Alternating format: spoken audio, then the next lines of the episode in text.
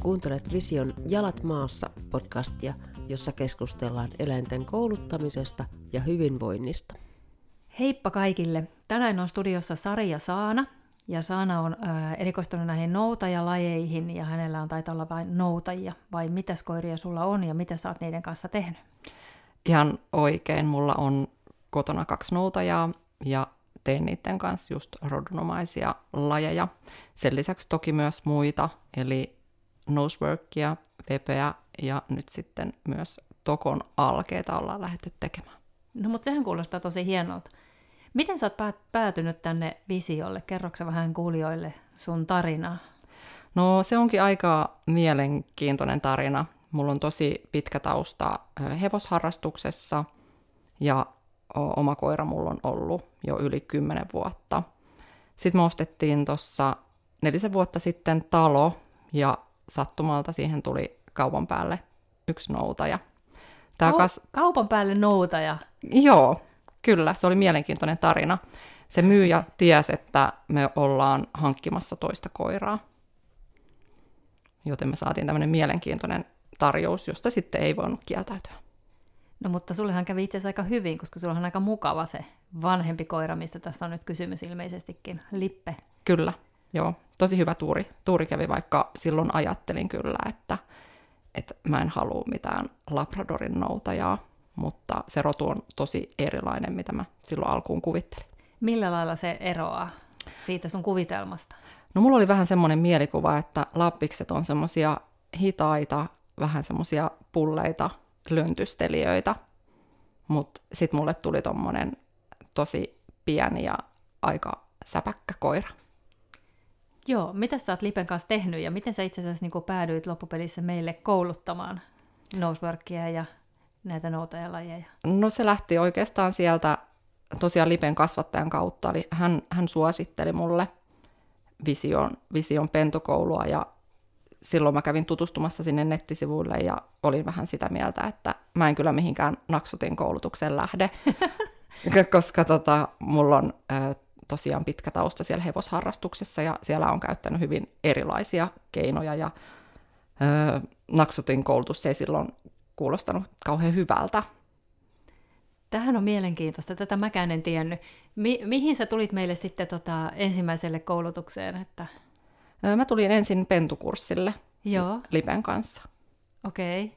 Ja siellä joudut heti sitten ehdollistamaan koiran naksuun ja lähteä tekemään luopumista ja kontaktia ja näitä perusasioita. Kyllä, joo, mä oon sinänsä avoin uudelle, että lähdin kyllä kiltisti käyttää sitä naksutinta ja semmoinen meille hankittiin, vaikka sitä en olisi aikaisemmin kuvitellutkaan ottavani käyttöön. Okei. Okay. No miten, miten, tota, miten sä sitten päädyit loppupelissä meidän kouluttajakoulutukseen ja sitä kautta sitten homma lähti niin sanotusti lapasesta? No mulla tuli mun hevosharrastukseen semmoinen ryppy, ja silloin mä olen miettinyt vähän, että mitä, mitä tota, muuta mä voisin tehdä. Ja mua kiinnosti kouluttaminen tosi paljon ja uuden oppiminen. Eli mä oon ollut aina semmoinen, että mä haluan oppia tosi paljon uutta. Ja silloin oli just kouluttajakoulutus alkamassa ja päätin lähteä mukaan. Mutta tota, mua kiinnostaa tämä kohta, että, että miten sä sitten niin innostuit siitä, että kun lähtökohta oli se, että en käytä naksua, ja sitten sä päädyt kouluttajakoulutukseen meille, eli sun tässä matkan varrella on täytynyt tapahtua jotain. No tähän mä en kyllä saa vastata. Mä en tiedä, mitä siellä tapahtuu, mutta avoimin mielin niin... No sun täytyy ilmeisesti vähän innostua tästä naksusta ja huomata, että naksukoulutus itse asiassa aika toimiva keino. Kyllä joo, varsinkin toi koira on opettanut mulle, opettanut mulle niin tosi tosi paljon ja sen oppimisen kautta niin mä todella innostuin siitä positiivisen vahvisteen käytöstä ja näin sen voiman. Aivan, koska nythän saat kouluttajana niin kuin aika, ää, jos, jos mä saan niin kuin kuvailla tähän, niin oot aika määrätietoinen ja aika niin kuin jämpti ja niin kuin kaikin puolin niin kuin muutenkin ihmisenä. Niin se, sen tyyppinen, eli haluat, että langat on sun käsissä ja, ja homma luistaa. Kyllä. Joo. Eli, eli olet naksu, naksukoulutuksella sitten, sä päässyt tähän, mitä ensin epäilit, että ei, ei niin kuin toimi samalla tavalla. Kyllä, mähän on silleen niin kuin tosi suoraviivainen ihminen, ja, ja kun mä näen, että joku asia toimii, niin silloin mä kyllä lähden edistämään sitä täysillä. Ja se mä, mä oon kyllä tässä nähnyt, että Että on toiminut. on toiminut. No niin, hyvä. Ihan, ihan kiva, kiva kuulla näin, että, että oot sitä mieltä, että se toimii, mitä sä opetatkin. Kyllä. on kuitenkin muutama vuoden tausta tässä, tässä yhdessä työskentelyssä siinä mielessä, että, että sen kouluttajakoulutuksen kautta, mitä mä oon vetänyt, niin oot ollut kelkassa mukana ja, ja tota, nyt, min- minkäs verran sä oot nyt visiolla koulutellut kuitenkin jo jonkun aikaa. Joo, kohta tulee vuosi täyteen. Onko, si- onko siitä niin lyhyt aika? Kyllä, All right. No niin, no siinä vaiheessa kun tämä tulee ulos, niin on pidempi aika jo, että joo, kyllä. Joo, joo. Okei. Okay.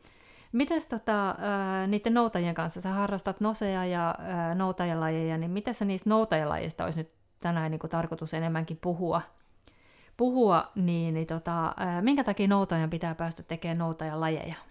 No se on oikeastaan kaikille koirille tosi tärkeää, että ne pääsee tekemään niitä rodunomaisia lajeja. Eli se on niille itsessään jo tosi palkitsevaa. Kyllä, kyllä. Noin niin kuin paimennusta harrastavana, niin voin kyllä yhtyä tuohon. Ja sehän tekee asioista sitten taas aika paljon vaikeampia, kun niin kuin, äh, tavallaan just paimennuksessa lampaiden liike ja lampaiden käyttäytyminen ja lampaat on niin kuin se isoin vahviste. Niin eikö noutajalajeissa ole aika lailla samalla lailla, että, että se itse käytös on jo tosi vahvistavaa ja tosi niin kuin tuntuu, tai ei vahvistavaa, vaan tuntuu hyvältä noutaa, tuntuu hyvältä tehdä niitä noutajien tehtäviä. Joo, kyllä. Se, että ne pääsee toteuttaa, toteuttaa sitä niiden luontaista metsästyskäyttäytymisketjua, niin se on itsessään niille jo palkitsevaa. Ja siellä tosiaan niin kuin paimentamisessa niin on hyvin paljon niitä ympäristön häiriöitä Niin metsässä erityisemmin vielä. metsässä, kyllä. Kyllä. Eli siellä, missä ne suorittaa sitten niitä kokeita tai sitten ihan metsästyskäytössä. Aivan, joo. Öö, minkälainen se metsästysketju on noutajilla?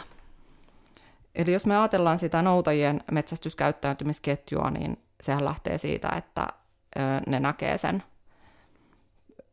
ai- aidossa metsästystilanteessa, niin ne näkee sen linnun ja sen, niiden pitää ensin, ensin etsiä se lintu ja sen jälkeen tarttua siihen ja sitten tuoda ja kantaa se sille ohjaajalle. Ja siitähän muut osat on siellä niiden luonta- luontaisessa käyttäytymisketjussa, paitsi se palautusosio. Ja sen takia se onkin tässä kouluttamisen alkuun tosi tärkeä. Aivan. Ja äh, eikö noutajilla nimenomaan ole niin kuin siihen ketjuun niin kuin tosi olennaista se, että ne pitää sitä äh, lintua niin kuin hyvin hellästi eikä riko sitä, eli niiltä tavallaan puuttuu se niin kuin, äh, tappopurenta ja se tapporavistus ja se osio, niin kuin mitä, mitä sitten taas niin kuin esimerkiksi luonnonvaraisilla eläimillä on, luonnonvaraisilla koiraeläimillä. Kyllä, juuri näin. Eli tavallaan se on jalostuksella niin kuin poistettu se loppuosa sieltä ja niiden, niillä on ainoastaan se tarttumispurenta ja sen pitäisi olla semmoinen aika hellä ote. Kyllä, ne ei saisi rikkoa sitä riistaa silloin. Eli ne tarttuu ja pitää sitä sen verran tiiviisti, että se, jos on haavakko, niin ei pääse karkuun, mutta sen verran hellästi, että se lintu ei saa mennä rikki. Aivan. Joo. Metsästysketjuhan on niin kuin luonnonvaraisilla eläimillä, se lähtee siitä, että ne etsii sitä saalista. Sitten siihen tulee se taka-ajovaihe, tarttumispurenta, tappopurenta, tapporavistus ja, ja tota, sitten mahdollisesti, jos puhutaan ihan oikeasti niin kuin villeistä koiraeläimistä, niin nehän tietenkin sitten myös syö sen saaliinsa, mikä ei näillä koirilla ole kauhean toivottavaa, noin Mhm. mm-hmm. niin kuin silloin, kun me puhutaan metsästyskäytössä, metsästyskäytössä olevista koirista. Tai jos mietitään paimenkoiria, niillähän pitää katketa se ketju jo aikaisemmassa vaiheessa, eli niillä ei saisi olla myöskään sitä tarttumispurentaa edes, koska sitten taas se ei ole, paim- esimerkiksi paimennuskäytössä käytö, käytössä niin ei ole kauhean toivottava. Mm. Joo. Mitkä sitten, tota, jos me lähdetään, mietitään sitä noutajan kouluttamista siihen työkäyttöön tai kokeisiin, niin mitkä on semmoisia niinku tärkeimpiä asioita, mitä sä lähdet pennun kanssa tekemään? Oikeastaan mun mielestä pentujen täytyy saada olla, olla pentuja. Eli alkuun niiden kanssa vahvistetaan pääosin niitä samoja asioita, mitä kaikilla pennuilla. Oikeastaan tärkeintä siellä on rakentaa se suhde sen pennun kanssa kuntoon, keskittyä siihen lähellä pysymisen vahvistamiseen, rauhoittumiseen, luoksetuloon. Ja noutajapennuilla on myös tosi tärkeää se, että ne pääsee metsässä liikkumaan vapaasti, jotta ne oppii siellä haistelemaan ja seuraamaan niitä hajuja myöskin. Kyllä mun mielestä on niin kaikille roduilla aika tärkeää toi metsässä vapaana liikkuminen jo ihan niin kuin sen niin kuin fyysisen kehityksen ja kunnon kannalta ja niin kuin näin, että, että ne liikkuisi mahdollisimman paljon pehmeällä epätasaisella alueella, niin silloinhan niin kuin luusta vahvistuu ja se kehon niin kuin motoriikkaa kaikki paranee. Eli mun mielestä on aika tärkeää niin kuin kaikille. Sä myös, ihan myös niin kuin se osio siinä. Kyllä. Toki noin myö- muut on myös niin kuin äärimmäisen tärkeitä. Kyllä. Joo. mihin pitäisi panostaa minkä tahansa koiran kanssa. Joo, oot ihan oikeassa, oikeassa tässä.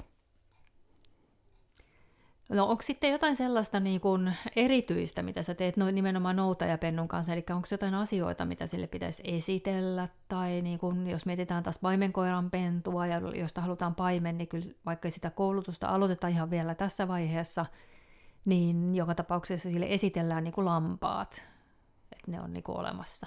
No tietysti riista. Se on hyvä, että ne pennut pääsee tutustua siihen riistaan jo tosi pienenä.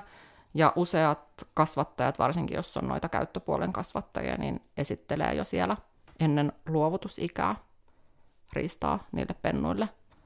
Mutta mm. ei huolta, jos, jos sun kasvattaja ei ole tehnyt niin, niin sä ehdit kyllä esittelee sen riistan itse. Aivan, joo. No sama, sama juttu paimenkoirapuolella, eli Eli pystyy kyllä lähteä tekemään, mutta että, että kyllä sitten niin kuin huomaa, että jos ihan pennusta saakka ei jotain tiettyjä asioita tehnyt, niin sitten saattaa olla jotain muita käytöksiä vahvistunut sieltä tosi vahvaksi, mikä sitten saattaa pikkasen haitata niin kuin sitä paimennuskäytöstä. Nouteilla ei ehkä ole niin kuin siihen riistaan liittyen sellaista, että jos se No vo, voisiko niillä olla sitä, että ne esimerkiksi, niin kun, jos niiden kanssa vaikka leikitään tosi rajusti ja sitten ne puree tosi lujaa leluihin ja tämmöiseen, niin voiko siitä tulla niin kuin haasteita? Öö, en ole ainakaan semmoista tavannut, että se olisi hirveän yleistä. Et leikkiminen sinänsä ei aiheuta, että vaikka me tehdään noutojen kanssa vetoleikkejä, niin se ei suoranaisesti kyllä aiheuta sellaista, että ne purisi riistaan sitten liian kovaa että jos semmoista on, niin se on joku koulutuksellinen haaste, mikä siellä saattaa olla. Että se riista kuitenkin koulutetaan aina erikseen. Aivan.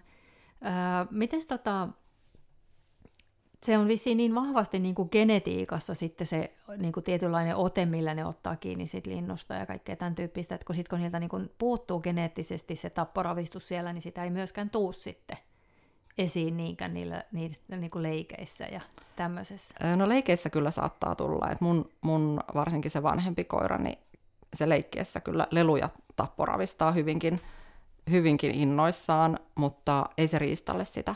Se ei sitten liity siihen. Joo, joo se ei joo. riistalle sitä tee.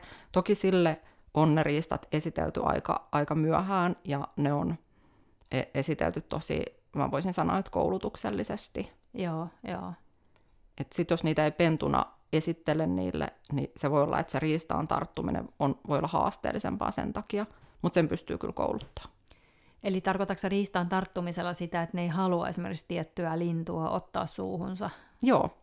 Joo, koska tämä on niinku, mulla ei nou, meillä on kaksi noutajaa ollut aikanaan, mutta niiden kanssa ei ole mitään noutalajeja tehty, eli nämä on mulle ihan niinku vierasta maaperää sinänsä, mutta mä oon jonkun verran ää, tehnyt näitä tämän tyyppisiä, että just, että koira noutaa jotain damia ihan hyvin ja se noutaa jotain tiettyä lintua hyvin, mutta jotain tiettyä lintua se ei halua noutaa. Ja näihin mä oon päässyt tutustumaan mun asiakkaiden kautta. Eli on ollut justiinsa sitä, että, että lähdetään kouluttaa sitä, että se toisi niinku kaiken näköisiä lintuja. Ja ne on yleensä ratkennut aika lailla sillä, että ollaan katsottu, että se nouto itsessään on kunnossa – ja lähdetty tekemään arvoa sille vahvisteelle niin kuin siitä noudosta. Ja silloin kun se vahviste on ollut riittävän hyvä, niin kuin niissä noutotilanteissa, niin sitten ollaan pystytty aika helposti vaihtamaan siihen myös jotain sellaisia niin kuin koiran mielestä epämiellyttäviä lintulajeja, ja sitten se on toiminut aika hyvin se nouto siinäkin. Joo, ja ne on tosi yksilöllisiä juttuja, mutta esimerkiksi tämä mun nuorempi koira on vähän semmoinen insinööri, ja sille mä oon joutunut esittelemään kaikki riistat erikseen. Joo, eli sä oot joutunut tavallaan rakentamaan ne ihan Kyllä. alusta saakka tavallaan niin kuin eri, erikseen. Ei ole riittänyt vaan se, että sä oot ylipäätänsä vahvistanut vahvisteen arvoa. Joo, siis ne on erikseen pitänyt kaikki esitellä. Mun ei toki tarvitse sitä niin kuin noutoketjua niillä kaikilla tehdään, mutta se tarttuminen Joo, on, on, esitelty. Puhun Joo. esittelystä näiden lintujen kohdalla. joo. Miten tota, ää, sä lähdet niin kun rakentamaan noudon koulutusta ylipäänsä? Mä lähden rakentaa noutoa sieltä luovutuksen kautta, Joo, eli takaperin ketjuttamalla. takaperin ketjuttamalla. Eli Joo. kun me puhutaan takaperin ketjuttamisesta, niin se tarkoittaa sitä, että me öm, otetaan sinne ketjuun se viimeinen käytös ensin. Eli käytösketjuhan koostuu erilaisista, erilaisista käytöksistä ja noutahan on käytösketju. Eli pääasiassa se koira, koira menee sille noudettavalle esineelle, se tarttuu siihen, se nostaa sen, se tuo sen ohjaajan luokse ja luovuttaa sen mielellään käteen. Aivan. Eli sä lähet siitä viimeisimmästä, eli siitä, että se luovuttaa. Joo. Tai lähinnä siitä, että se ottaa suuhun sen ensin. Joo. Joo. Mä itse asiassa lähden käsikosketuksesta. Eli mä en Joo. lähde oikeastaan ollenkaan Damin kanssa sitä työskentelee, että mä koulutan ensin käsikosketuksen, Joo. siihen ketjuu äh, kestoa, ja sen, lisä, sen jälkeen mä lisään sen Damin siihen, että se pitää sitä ensin käsikosketuksessa. Joo. Sen jälkeen se pitää sitä ilman, ilman sitä käsikosketusta, ja sen jälkeen tulee sitten ne edeltävät osat siihen. Joo. Eli tavallaan niin ajatusmallina se, että se ei voi luovuttaa, jos ei se käy ensin hakemassa sitä, ja sitten sille ei ole enää kauheasti merkitystä, että missä se on, se, se lintu tai dami, koska se ei voi tehdä sitä luovutusta, jos ei se ensin hae sitä. Juuri Sehän näin. tulee vähän niin kuin itsestään sieltä. Kyllä, juuri näin. Eli kun me tehdään siitä luovutuksesta tosi vahvaa ja koiralle palkitsevaa, Joo, niin se haluaa käydä hakemaan sen asian, jotta se pääsisi luovuttaa sen meille. kyllä, kyllä. Tota, miten sitten sä teet sellaisten koirien kanssa, että jos ne ei niin kuin, äh, halua ottaa mitään suuhunsa, koska niihinkin törmää aina silloin tällöin? Mm, yleensä mä käytän shapeaamista siinä apuna, Joo. eli me lähdetään tosi pienistä osista rakentaa sitä, että ne vaikka koskee alkuun siihen kuonolla, sitten ne alkaa avaa suuta. Joo, Jos on tosi haasteellista, niin käytän siinä leikkiä apuna, Joo. koska leikin myötä ne yleensä alkaa avaa sitä suuta. Joo. Mulla on itse asiassa äh, niin kuin noudon opetusjärjestys tai prioriteettijärjestys toinen, eli mä aloitan mieluummin siitä leikis, leikin kautta tekemään sitä niin kuin luovutusta, ja sitten menen siihen shapeaamiseen, jos, jos niin kuin tarvis vaatii. Joo, se voi tehdä myös noin. Koska niin kuin mä koen sen jotenkin niin kuin helpommaksi ja nopeammaksi, jos mulla on koira, joka leikkii tosi hyvin, niin sitten lähtee siitä niin kuin vahvistaa sitä luovutusta. Eli kun tuot mulle, niin taivas aukeaa, eli tulee mahtavat vahvisteet, mahtavat palkat siitä. Ja sitten tota, pikkuhiljaa niin kuin, voin tehdä myös sitä käsitarkettia, koska se auttaa siihen. Se on tosi selkeä visuaalinen vihje koiralle, kun me laitetaan käsitarjolle, että tuo se leuka tähän ja samalla luovuta se esine. Mutta mä oon kokenut, että se on aika paljon niin kuin nopeampaa opettaa sen leikin kautta se, se tota, nouto ylipäänsä. Jos, jos vaan sattuu olemaan koira, joka leikkii, kaikkihan ei, ei leiki eikä kaikki ota esineet suuhun, sitten se on pakko seipata. Joo, mä yleensä käytän siinä rinnalla myös sitä leikkiä apuna, eli Joo. kahden lelun leikkiä tai kahden damin leikkiä, että se koira saa siitä jo ajatusta, että kannattaa tuoda Joo, meille niitä Joo, asioita. aivan. Joo. Miten tota, mm, sitten meillä on äh, semmoinen kurssi, mitä sä vedät, niin on ne äh, noutajien rakennuspalikat, niin miten ne rakennuspalikat on? Eli tota, nouto on varmaan yksi niistä, vai? Joo, tai rakennuspalikoista kun puhutaan, niin se on se luovutus. Joo. Koska sitten kun meillä on luovutus ja ne tarttuu siihen, niin sitten meillä on se nouto. Eli, eli rakennuspalikat on niinku semmoisia, kun monet käytökset tai oikeastaan kaikki, mitä me koirien kanssa tehdään, niin koostuu erilaisista palasista, erilaisista osasista. Noudossa on jo monta osasta, eli just nimenomaan se luovutus on yksi niin kuin merkittävin niistä. Ja sitten kun meillä on näitä erilaisia palasia, niin me voidaan koota niistä erilaisia palapelejä, eli ne on erilaisia niin kuin perusvalmiuksia, mistä me tehdään erilaisia liikkeitä liikkeitä niin kuin valmiiksi asti, ja sitten tota, ää, niin kuin tämä palasteluajatus on niin kuin aika kantava ajatus kaikessa siinä, että me rakennetaan, rakennetaan sivulle tulo, mikä on yksi perusvalmius monessakin lajissa, ja sitten kun se koira osaa sen, niin sitä pystyy siitä helposti lähteä, lähteä sitten niin kuin kehittämään eri suuntaan niitä erilaisia tehtäviä, näistä erilaisia palasia eri lailla yhdistelemällä. Just näin. Niin mitäs muita palasia silloin sitten noutajan rakennuspalikoissa? No siellä on tietysti ne noutajille tärkeät käytökset, eli odottaminen, rauhoittuminen, odottaminen nimenomaan siinä perusasennossa ja seuraaminen. Okei. Okay. Mites toi äh, niinku leikki? Eikö sitä lasketa joo. millään tasolla sinne Lasketaan, mukaan? se on mukana koska siellä mulle, myös. Joo, aivan, koska musta se on niinku semmoinen kaikissa lajeissa oikeastaan aika tärkeä, tärkeä perusvalmius. Kyllä. Ja leikkihän on aika hyvää myös bondausta sitten on. ohjaajaan, joka on sitten niinku aika tärkeä asia se suhde. Joo, se on tärkeää sen suhteen luomisen kannalta, se leikkiminen. Eli leikkiä ihan noin niin muuten vaan ja sitten myöskin sen luovuttamisen kannalta niin siellä tehdään. Aivan. Kuulostaa silleen, että nämä niin kuin, tietynlaiset perus rakennuspalikat ja perus niin kuin, homma on ihan sama kuin missä tahansa muussa lajissa, mutta sitten sovellus on niin kuin, vaan eri sitten lopun viimein. Näinhän se just menee. Joo. Miten tota sitten, on, meillä on periaatteessa oppimisteoreettisesti ajatellen, niin meillä on operanttiehdollistaminen ja sitten meillä on klassinen ehdollistaminen. Eli niin kun, meillä on niin kun, mä itse ajattelen sen niin, että operanttiehdollistaminen on sitä koiran aivojen käyttöä ja klassinen ehdollistaminen on sitten sitä tunnepuolen juttua. Eli lähdetään puhumaan niistä tunteista, mitä niin liittyy niihin käytöksiin – ja, ja siitä viretilasta, joka on siis osa niin kuin sitä tunnetilaa. Ja viretilakin koostuu niin kuin monesta eri asiasta, eli miten sä niin kuin huomioit nämä siinä koulutta, koulut, koulutuksessa? No oikeastaan se lähtee se, siitä, mikä on meillä kaiken perusta, eli se, että kaikki koulutus perustuu siihen positiiviseen vahvistamiseen.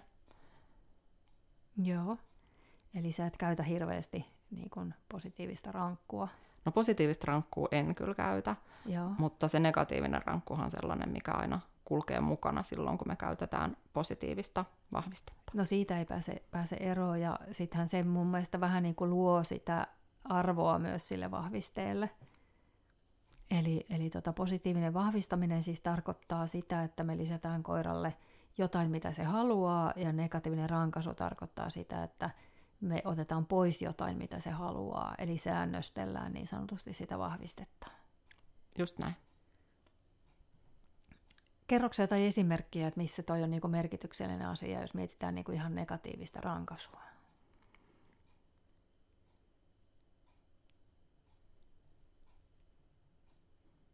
Ihan kaikissa tilanteissa. ihan kaikissa tilanteissa. No lähinnä, joo, mä ajattelin vähän sillain, että, että olisiko se niinku just silleen, että, että jos niinku, mm, koira tekee jotain ei-toivottua, niin siitä me ei tietenkään vahvisteta, eli siis niinku ihan karkeasti ottaen sitä, että, että positiivinen vahvistaminen ei ole pelkkää namin syöttelyä, vaan me koko ajan niinku tosiaan tarkkaan mietitään sitä, että mistä se vahviste tulee ja mistä se ei tule, Eli tavallaan se on sitä kriteerin hallintaa, että jos me halutaan nostaa niin kuin kriteeriä, eli vaatimustasoa, mistä me halutaan sen koiran saavan sen vahvisteen, niin silloinhan me pikkuhiljaa niin kuin alussa palkataan vähän enemmän niin kuin kaikesta, vähän sinne päin tapahtuvasta, ja sitten me ruvetaan pikkuhiljaa niin kuin valitsemaan, mistä me ei palkata, ja se, mitä me ei palkata, niin sehän on käytännössä negatiivinen rankaisu. Eli toi on asia, mistä et saa palkkaa, tee jotain muuta, ja sillähän me saadaan niin kuin kriteeriä pikkuhiljaa nostettua. Juuri näin. Niin sehän tulee aika niin kuin merkittäväksi esimerkiksi jo pelkästään noudon niin kuin luovutuksessa, että jos sä puret vaikka riistaa, niin siitä ei tule palkkaa, en ota sitä lintua vastaan tai damia vastaan. Ja sitten jos sä luovutat sen nätisti, sun, sulla on niin kuin, ää, leuat hiljaa ja rauhassa. Tämä ei ehkä ole noutajien kanssa niin iso ongelma, mutta monen mm. muun koiran kanssa tämä on niin tavallaan, että jos se puree ja mälvää sitä, sitä niin kuin esinettä, niin sit siinä kohdassa sitä palkkaa ei tule. Eli tavallaan en ota sitä kapulaa vastaan, jos käyttäydyt noin. Ja tästä tulee itse asiassa mieleen semmoinen tarina, kun mä äh, koulutin mun ensimmäistä koiraa, kenen kanssa mä oon PK-puolella kisannut, ja sillähän meidän noutokapulat näytti siltä, että ne oli niinku katkeamispisteessä siitä hampaiden kohdalta, koska se mälväsi ihan tosi paljon sitä. Ja niinä aikoina mä aloin jo ymmärtämään kouluttamisesta jotain, niin mä aloin tekemään sit sillä lailla, että mä odotin aina, että se, ää, se mälväs ihan tosi paljon niitä kapuloita, niin mä aloin odottaa sitä, että sen hampaat pysähtyi, se leuvat pysähtyi, se oli keskittyneenä siinä edessä ja piti niin kuin leukoja paikallaan ja kapulaa paikallaan, niin sillä hetkellä mä otin sitten vasta sen kapulan niin kuin pois siltä, eli se sai luovuttaa sen, sehän halusi luovuttaa, koska vahviste oli kohdillaan, ja sitten ää, kun se mälväsi sitä, niin se ei saanut luovuttaa sitä, niin sehän on niin kuin käytännössä negatiivinen rankaisu, ja toi on niin kuin koulutuksellisesti mun mielestä tosi tärkeää niin kuin havainnoida se, että missä tilanteissa sitä koiraa sitten taas myöskin niin kuin rankastaan niin, kuin niin, että se ei niin kuin kelpaa. Mm. Ja sillä on niinku merkitystä, että enhän mä aloita pennun kanssa siitä, että jos se mälvää, niin se ei saa luovuttaa, vaan jossain vaiheessa vaan tulee niinku lisää niitä sääntöjä siihen asioihin, että mistä palkataan ja mistä ei palkata. Joo, ja ehkä niin kuin noutajilla, jos miettii vastaavaa, mitä hu- hyvin usein näkee sen maltin rakentamisessa, että jos meillä on koira perusasennossa ja me heitetään sille vaikka markkeeraus, ja jos se lähtee sinne ilman vihjettä, kun se koira on niin pitkällä, että me voidaan odottaa siltä, että se pystyy odottaa sitä lähtövihjettä, mm. niin sille tulee aika kova negatiivinen rankku, kun se markin heittäjä käy ottamassa sen damin pois sieltä, jolloin Kyllä. se menettää mahdollisuuden siihen noutoon ja palkkioon. Kyllä. Ja se, mitä mä, mulla niinku tuotoksena tuli ton koiran kanssa siihen, siihen tota, luovutukseen, niin se edelleen se haki ihan täysillä juosten ne, ne kapulat sieltä, ja se tuli ihan täysillä mun eteen istumaan. Ja sitten se istui siinä, tapitti mua silmiin, piti kapulaa tosi nätisti, ja häntä vispas ihan hirveästi, koska silloin oli ollut tosi jännittävää, kun sen piti miettiä, että mitä sen pitäisi tehdä, jotta se saa luovuttaa mulle sen kapulan. Siihen tuli aika kiva tunnetila niin kuin mukaan. Et nopeus ja kaikki tämmöinen säilyi, niin sillä oli ihan näyttävät noudot sitten niin kuin lopun viimein, kun mä sain sen, sen mälväämisen sieltä pois korjattua. Joo.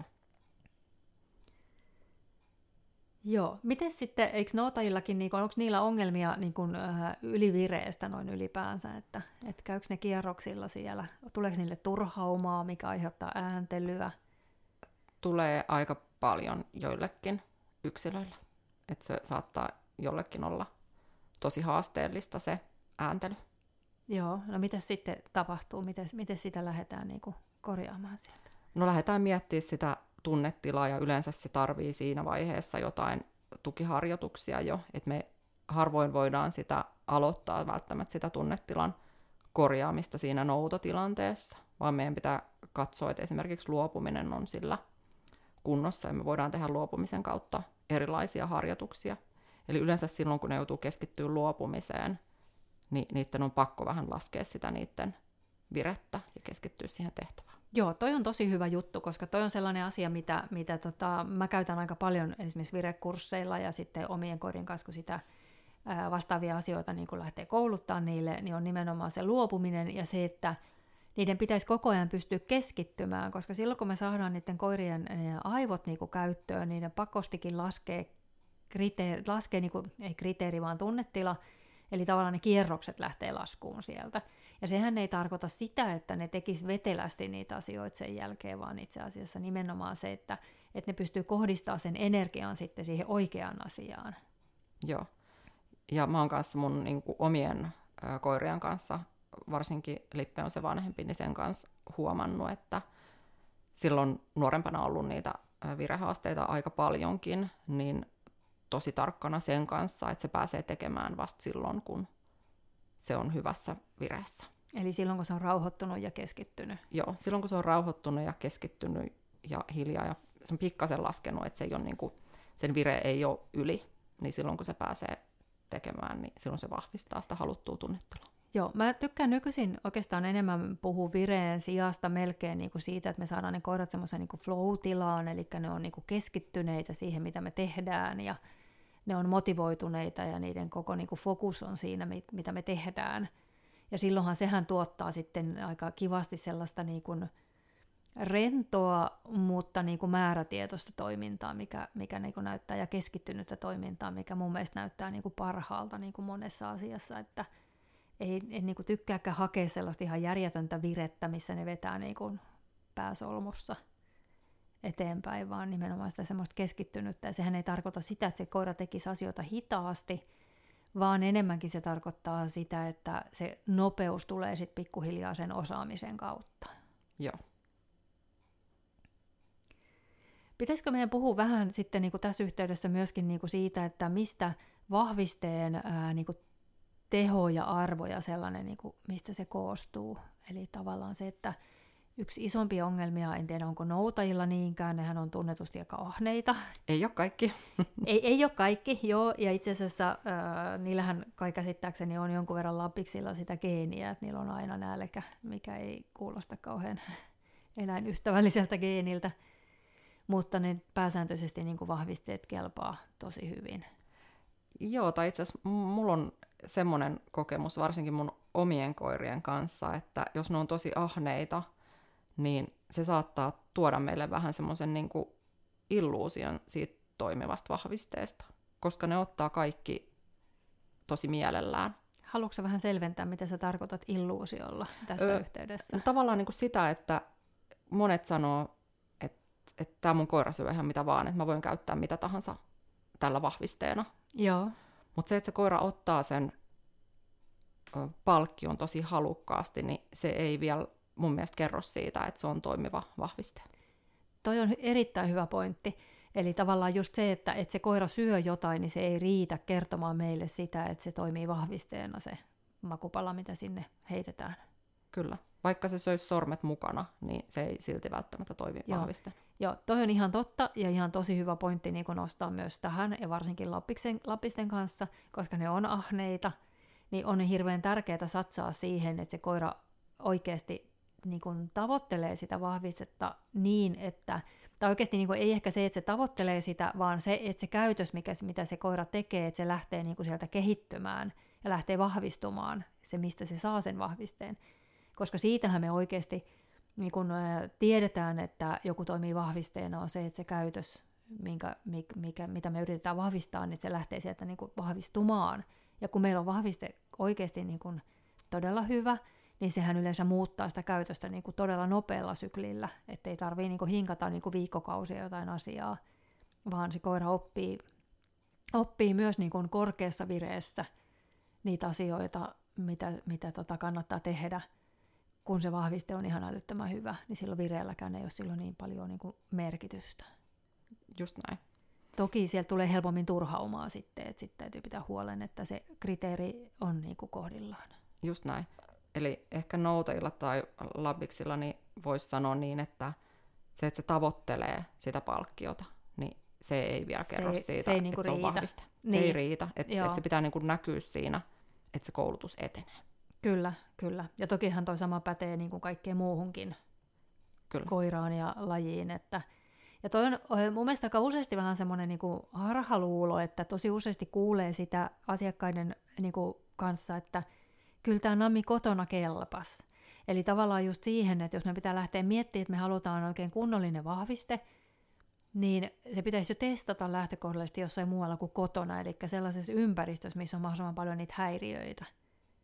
että jos haluaa tietää, että toimiiko joku, joku tietty makkara esimerkiksi niin kuin vahvisteena, niin kannattaa mennä vaikka Helsingin keskustaan syöttää, ja jos se siellä vielä keskittyy siihen makkaraan tai metsään sitten, tai mikä ympäristö kullekin nyt on niin kuin se haastavin, niin sinne testaamaan, että toimiiko joku juttu vahvisteena vaiko eikä.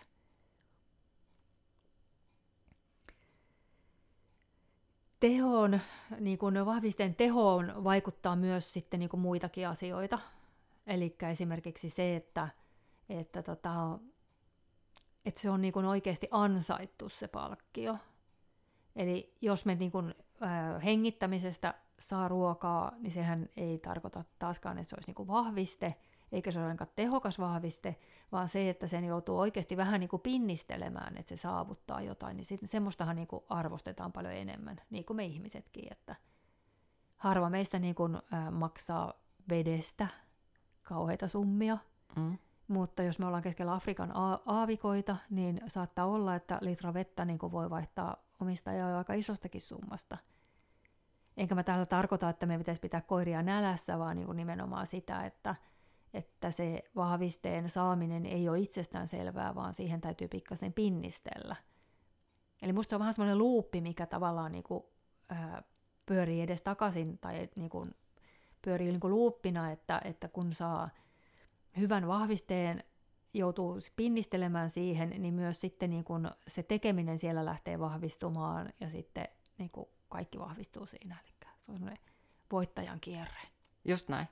Eli, eli jos sulle maksetaan siitä, jos sä saat vaikka tonnin joka minuutista, kun sä istut kotona, niin haluatko sen saman, tai ootko valmis sen tonnin eteen, niin juoksee vaikka 10 kilsaa? No en, se on aika paljon isompi summa. Just näin. Vaikka en edes saa sitä tonnia missään istumisesta kaikina. niin, niin, niin. Ei tällä alalla. Joo.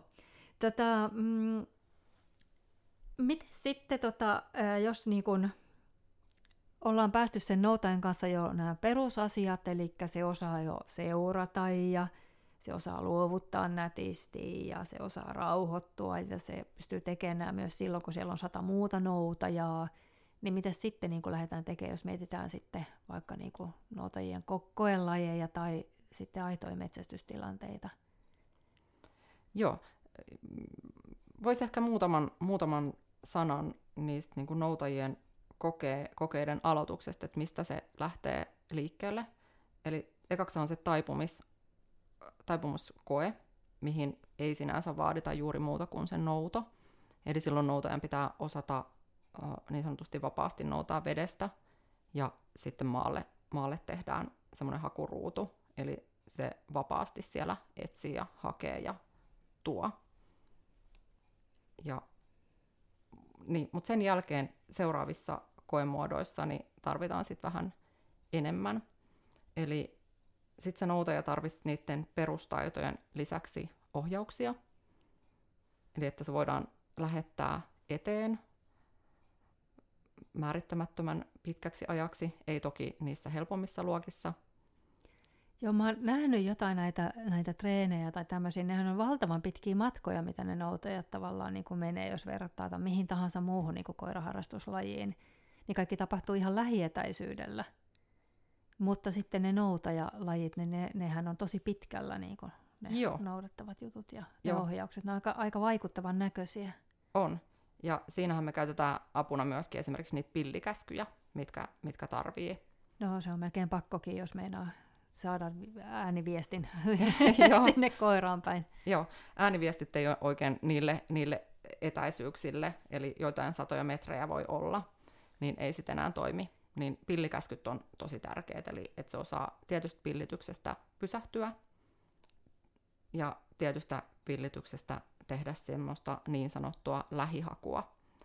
Eli se lähihakupillitys tarkoittaa sitä, että laitan nenämaahan tässä ja etsi lähialueelta, eli käytän nenää siinä. Miten iso alue se on, mitä se, niin se lähihaku tässä tapauksessa niin tarkoittaa? Lähihaku yleensä on muutamia metrejä, riippuen vähän siitä, että miten tarkkaan se ohjaaja tietää, että mi- mihin kohti se dami tai riista on, on heitetty. Mutta sen pillityksen idea on se, että ohjaaja arvioi sitä aluetta, missä se koira liikkuu, verrattuna siihen, mihin hän luulee, että se dami on pudonnut. Joo. Ja käyttää sitä lähihaku, niin kauan kun se koira kuulee sen lähihakupillityksen, niin sen pitäisi etsiä, eli kuonomaassa ja etsiä. Joo, ja sitten laajentaako se sitä aluetta niin kuin tavallaan koko ajan vai pitäisikö sen niin kuin pysyä Sen siinä? pitäisi pysyä siinä alueella, ja jos se poistuu siltä ohjaajan olettamalta alueelta, kun ohjaaja lopettaa sen pillityksen, niin sen koiran pitäisi palata takaisin sille ohjaajan luo. Ä, sille alueelle, mistä se Aa, on. se alue, joo, joo. Missä joo. se on kuullut sitä lähihakua. Okei, okay. selvä. Tässä oppii aina jotain uutta joo. itsekin. Ja, ja ohjaukset on tosiaan se, että ää, ne ohjaus käskyt, että koira osaa lähteä käskystä suoraan eteenpäin, Joo. kuononsa osoittamaan suuntaan, pysähdyksestä joko lähteä oikealle tai vasemmalle, ohjaajan oikea tai vasen, tai sitten vielä ää, taakse lähetys, eli kääntyä ympäri ja niin kuin 180 astetta ja juosta siihen suuntaan. Eli tulla takaisin niin kuin kohti ohjaajaa vai takaisin sitä omaa reittiään. Eli jos sä oot lähettänyt sen jo ensin suoraan ja sitten oikealle, ja sitten se siellä sanoo, että lähdet takaisin päin, niin sitten sen pitää palata se, sinne. Poispäin ohjaajasta. Sinne, poispäin ohjaajasta Joo. aina. Okei, okay, Eli joo. aina, ja sitten jos tulee ohjaaja päin, niin sitten se on luoksetulo pillitys. Okei, okay, juuri näin. Joo. Mites tota, onko sitten noutajille jotain sellaisia tukitaitoja, mitä, mitä tota, kannattaisi niin kuin opettaa? Joo, noiden niin perustaitojen lisäksi niin toki siis muita semmoisia mm, lajeja ehkä, mitä kannattaa ottaa rinnalle, mistä saa hyviä tukitaitoja. Lähinnä siihen, mun mielestä siihen hallintaan kannattaa, kannattaa panostaa. Tämä hallinta on vähän semmoinen, joka mulle henkilökohtaisesti on, siinä on niin pikkasen negatiivinen kaiku. Sillä on, joo, tosi monen mielestä. Mä en, niin itse mä ajattelen sillä lailla, että mä haluan, että mun koirat on niin hallinnassa. Ja äh, ihan niin kuin pelkästään niiden turvallisuuden takia ja sitten niin kuin ympäristön turvallisuuden takia, vaikka ei nyt ihan hirveät petoja olekaan noin, noin mun koirat, mutta että, että niin kuin ympäristön mukavuuden kannalta sanotaanko niin kuin näin. Ja, ja tota, mullehan se niin kuin tarkoittaa vaan sitä, että käytännössä se rakennetaan palkkioiden kautta se hallinta, ja sellaiset koirat, mitä mä oon niin kuin ikinä nähnyt parhaiten olevan hallinnassa, niin ne on rakennettu ihan täysin niin kuin positiivisen vahvistamisen, negatiivisen rankaisun kautta. Eli ei se, ei se niin kuin hallinta mulle ainakaan ole niin kuin silleen, niin kuin, mä en koe sitä negatiivisesti, mä koen sen tosi tärkeäksi asiaksi, että koirien pitää olla hallinnassa, ja se ei, on, ei niin kuin tarkoita sitä, että, että, tota, että siellä käytettäisiin mitään epämiellyttäviä keinoja niitä koiria kohtaan se ei varmasti tarkoitakaan, että se on mun joku tämmöinen, ehkä mun menneisyydestä tämmöinen joku henkilökohtainen. ei, mutta mä oon kokenut sen niin kuin monesti muustakin, että, että, että niin kuin koetaan se tosi negatiiviseksi ja ajatellaan, että se tarkoittaa jotakin koiran kurmuuttamista, mitä se ei niin kuin todellakaan tarkoita. Joo. Vaan lähinnä niin kuin sitä, että mä haluan esimerkiksi, että luoksetulo toimisi mahdollisimman sataprosenttisesti. Mehän ei voida koskaan hallita kenenkään niin kuin ketään toista – olentoa täysin sataprosenttisesti, ei edes niinku toista ihmistä, saatikka sitten jotain toista niinku lajia niinku sataprosenttisesti. Ei me hallita omaa käyttäytymistäkään sataprosenttisesti. Niin miten voitaisiin kuvitella, että me hallittaisiin koskaan koko mitään niinku koiraa. Mm. Mutta se, että me pystytään nostamaan niinku prosenttiosuutta onnistumisista – vaikkapa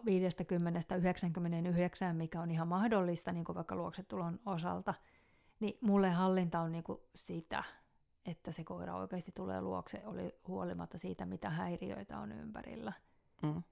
Ja mitä paremmin koira on hallinnassa, niin sitä enemmän sille voi tarjota vapauksia. Eli koira, joka ei ole ollenkaan hallinnassa, niin eihän se saa koskaan koskaan niin kuin, ö, elellä sillä lailla koirana, eikä siinä kanssa ole kiva mennä mihinkään, jos et sä pysty niin kuin, tietämään, mitä sun koira tekee. Juuri näin. Mun mielestä ne asiat, ne käytökset on tosi tärkeitä, mutta mulla ei ole sille hallinnalle mitään parempaa sanaa, niin mä yritän elää sen kanssa. No ei, ei pilata sitä sanaa, ei nimi miestä pahenna, miten, ei, niin. miten se niin näin meni, että et eihän se niinku, niinku ole sellainen asia, että, tai semmoinen sana niinku mun mielestä, mitä ei saisi käyttää. Joo, ei mutta se niin kuin hallintaan, niin mun mielestä kaikki tämmöiset niin arkitottikset on hyviä, ja toko, rallitoko, PK-lajit, niin siellä saa paljon hyviä mm, niin kuin työkaluja esimerkiksi sen seuraamisen kehittämiseen ja perusasentoon. Kyllä, ja siis kyllähän kaikki lajit, mitä harrastaa koiran kanssa, niin, niin kuin taas luo sitä suhdetta sinne ja sitä yhteistyötä niin kuin parantaa, ja se on mun mielestä hirveän tärkeää, että ei ole tarkoitus niin kuin missään vaiheessa niin kuin, öö, kilpailla koiran kanssa mistään niin kuin asioista, vaan nimenomaan pyrkisi siihen, että, että meillä on yhteinen niin kuin maali ja tehdä sitä yhteistyötä Kyllä. sen koiran kanssa. Ja sitä kauttahan tulee se, niin kuin se luottamus, luottamus ja sitä kautta myöskin niin kuin tietynlainen kunnioitus myöskin siihen. Ja kunnioitus on mun mielestä myös vähän semmoinen sana, mikä kuuluu tuohon saman kategoriaan tuon hallinnan kanssa – mutta kun se kunnioitus kuitenkin niin kuin pitäisi olla tavallaan kaikissa suhteissa ihmisen ja koiran välillä ja ihmisten keskinäisissä suhteissa, niin kuin luottamus ja kunnioitus pitäisi olla kunnossa, niin silloin on niin kuin asiat aika hyvin. Näin on. Myös ihmissuhteissa, eikö näin? Kyllä, ihan kaikissa suhteissa se molemmin puolinen kunnioitus.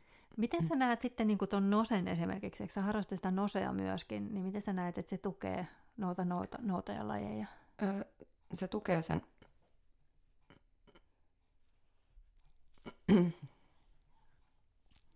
eli, eli se nosework mun mielestä tukee just sitä, no ensinnäkin sitä nenän käyttöä ja sitten se tosi hyvin opettaa sitä etsinnän sitkeyttä.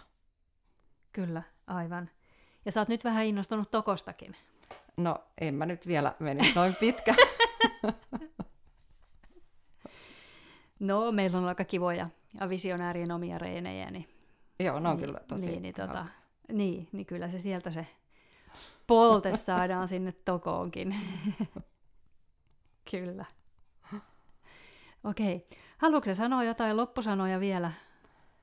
No mä ehkä haluaisin kannustaa kaikkia noutajan omistajia, että lähtis, lähtis sen, ainakin Lappispiireissä puhutaan näistä sohvalinjaisista noutajista, niin lähtis myöskin sen sohvalinjaisen kanssa niin rohkeasti sinne rodunomaisten lajien pariin. Mm, kyllä.